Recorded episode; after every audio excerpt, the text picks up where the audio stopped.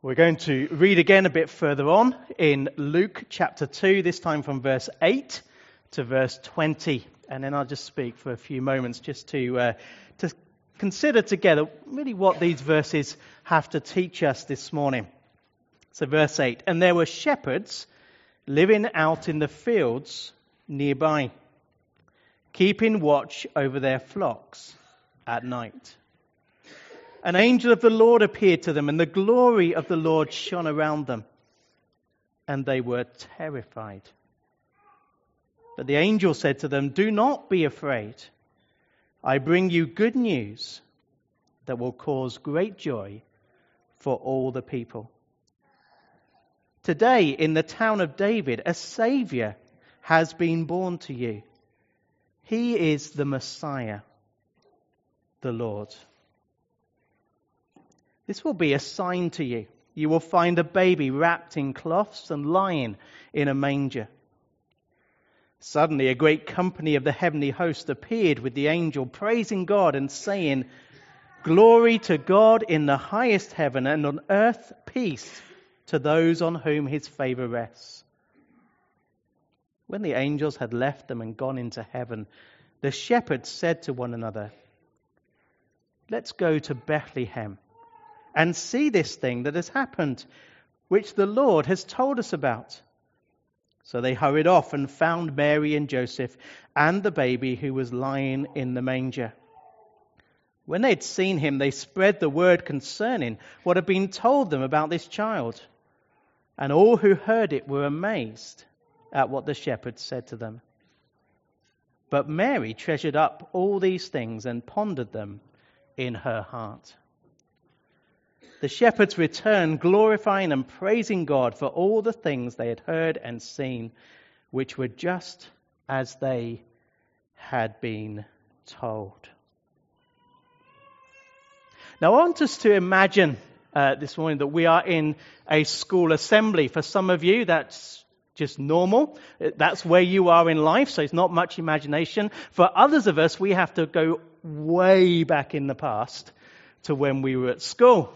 So you're in a school assembly and the head teacher gets up and says, I've got good news for you this morning. Thursday is going to be computer games day. All day, from beginning to end, you're going to play computer games if you're in year three. Is that good news? How many people here in year three? Is it good news? How many people aren't in year three? Is it good news? No. Okay. Different school, secondary school here. Head teacher gets up. I've got good news. Wednesday, you're going to go on a surprise trip. All expenses paid. McDonald's, trampolining, cinema, Pizza Hut,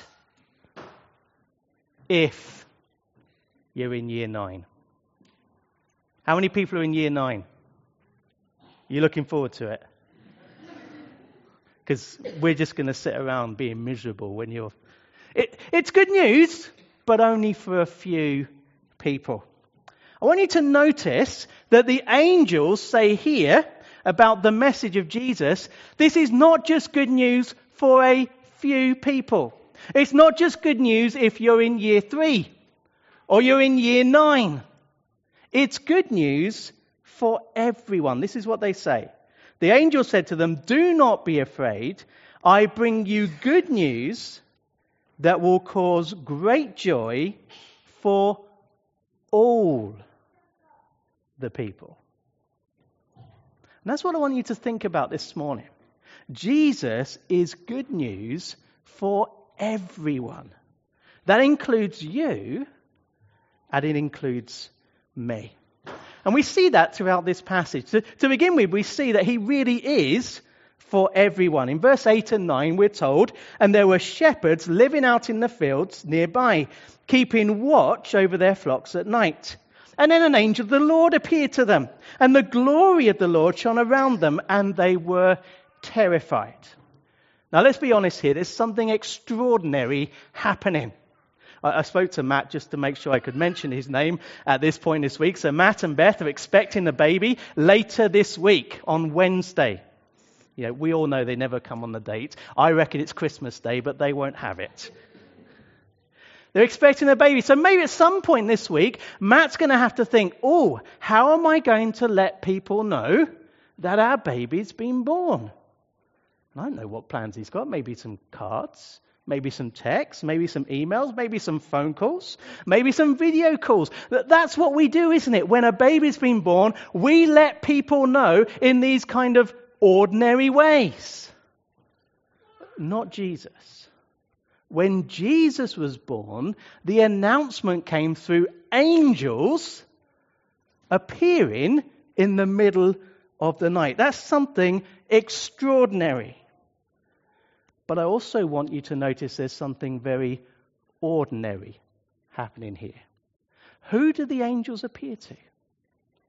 Shepherds in the fields at night. Shepherds on a just an ordinary everyday night, looking after their flocks. Shepherds are very ordinary people. They're not wealthy people. They're not incredibly clever people. They're not particularly religious people. They're not important or special in the community.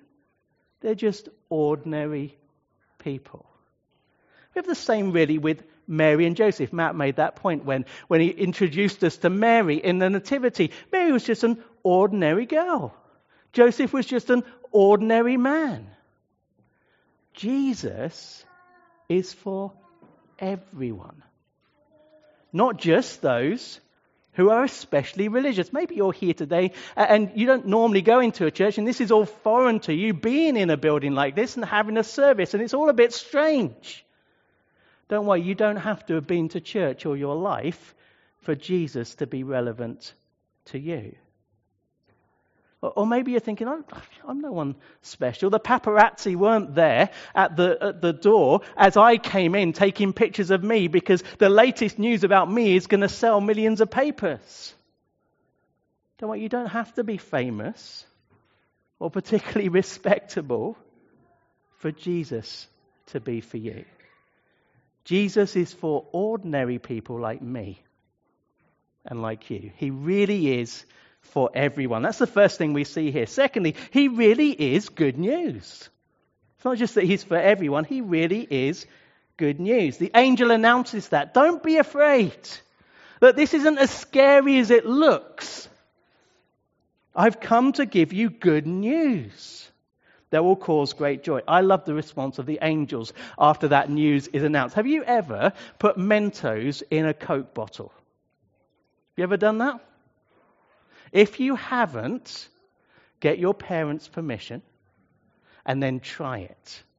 Because the moment the Mentos go in, the Coke just goes wild and explodes out of the top of the Coke bottle. And it's kind of like that. that's how my picture. Heaven's like that Coke bottle, and the Mentos have gone in as the birth of Jesus has been announced. And then the angels just explode onto the scene, singing and praising God. Look at it here in verse 13. Suddenly, a great company of the heavenly host appeared with the angel, praising God and saying, and then they announce this sort of song of praise to God. This is good news, they say.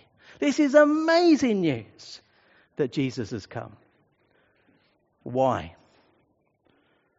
Well, verse 11 tells us today, in the town of David, a Savior, a rescuer has been born. Let's take our imagination out of the school assembly into a far more dangerous situation. We're in a house and it's on fire. What do we want to be happening outside the house as we're in it? We want somebody to be phoning 999. And are they going to ask for the police, the ambulance, or the fire service? Your life might depend on this. You need to know. Any, anyone want to say? Olivia. the fire service. And then Jamie picks up the call and he comes with all the firemen. And then they come into the house after they've made sure it's safe and they come and get you and they rescue you from danger. They're rescuers. Jesus came to rescue us from danger. What's the danger? It's the danger of ourselves. It's the danger of our sin and rebellion against God. It's the wrong things that we've done that means we deserve God's judgment. But Jesus came, died on the cross for our sins, so we could be forgiven. The angel says this is good news. In the manger is the Savior, the one who will deal with the problem of your sin. And then the second thing that we're told is he is the Messiah. The Lord. He is the Messiah. This is a word, it's the same word as Christ. This is the Hebrew version. The Greek version is Christos, Christ, which means God's anointed king. So the angels say, This is good news. A Savior has been born and a king has been born. Now we might be thinking, We've already got a king. Charles III. Why do we need another one? Well, this is no ordinary king. If we go back to the Old Testament and we have the people of Israel as a nation, and God gave them a king. The first one was Saul, and then the second one was David, and then Solomon, and, and many ones after that. And what we find is God dealt with the people through the king. And how the king behaved determined how God acted. So if the king followed God, God's blessings were with the people. If the king didn't follow God, God's judgment was on the people. And so, as the people turn away from God, and the kings turn away from God, and they, they stand under God's judgment, and they're exiled to a foreign land, they cry out to God to do something about it, to change the situation and bring back the prosperity and the peace. And so, it's no surprise that God promises to do that because He's gracious, but also to do that by providing a king. A king who would reign forever a king who would keep God's word and secure the blessings of God for his people forever. And he was a king not just for Israel, he was a king for everyone who would come and put their faith in him. And what we have in this announcement, see, that king was known as the Messiah, the Christ. What we have in this announcement is the angel saying, This king who will bring in a forever kingdom with the security of God's blessings for all of his people, he has come and is lying in the manger. And for us today, if we believe in Jesus, we can be part of that kingdom. And we can enjoy those blessings now and forever. See, what does Jesus mean to you? What does he mean to me? That, that's a question worth asking at Christmas time as we think of the baby in the manger. Is that all he is? An historical event? A tradition retold? Or is he good news? That changes our lives. The Bible teaches that this is God stepping into our world to deal with our sin and bring in his kingdom. So he really is for everyone. He really is good news. And then thirdly, he invites you and me to come to him. As the angels finish their announcement in verse 12, they say this This will be a sign to you. You will find a baby wrapped in cloths and lying in a manger. Now, what's going on here? If you receive an invite to a party, that party, that invite will tell you kind of where the party is, what time the party is, what's going to go on in the party. But it's more than just a, a detailed list of information. It's saying, come to the party. It's an invitation. And these words of the angels point out that we're not just telling you this stuff so that you can know it. Not just telling you, well, by the way, in Bethlehem, a baby's been born and he's a savior and he's the, the king. We're inviting you to come and see him. When you go to Bethlehem, there's an impetus, there's a direction there in their statement. When you go, you'll know what we've told you is true because he's lying in a manger. And that's what you will see. There's an invitation in their message. We see how the shepherds respond. They believed what they'd heard. In verse 15, when the angels had left them and gone into heaven, the shepherds said to one another, Let's go to Bethlehem and see the thing that has happened, which the Lord has told us about. Okay, well, we're going to believe what we've been told and we're going to go. And when they went, what did they find? They discovered Jesus. So they hurried off and found Mary and Joseph and the baby who was lying in the manger. How will you respond to the invitation today? The invitation of God through His Word, the Bible, to come and see Jesus, to come and know the one who is Savior and King. Will you believe what the Bible says? As the, the shepherds believed what the angels said. What does that look like? I think it looks like this recognizing that we are sinful, that we need a Savior we need His forgiveness. And so we come and we ask God to forgive us and commit our lives not to live in our way with our thoughts, with our direction, but live in God's way according to His word and follow in His direction. I think that's, that's what it means to believe. It's not just Oh, yeah, those are, are facts in my mind and, and I don't doubt them. It, it's more than that. It's asking for that forgiveness and committing your life to Jesus.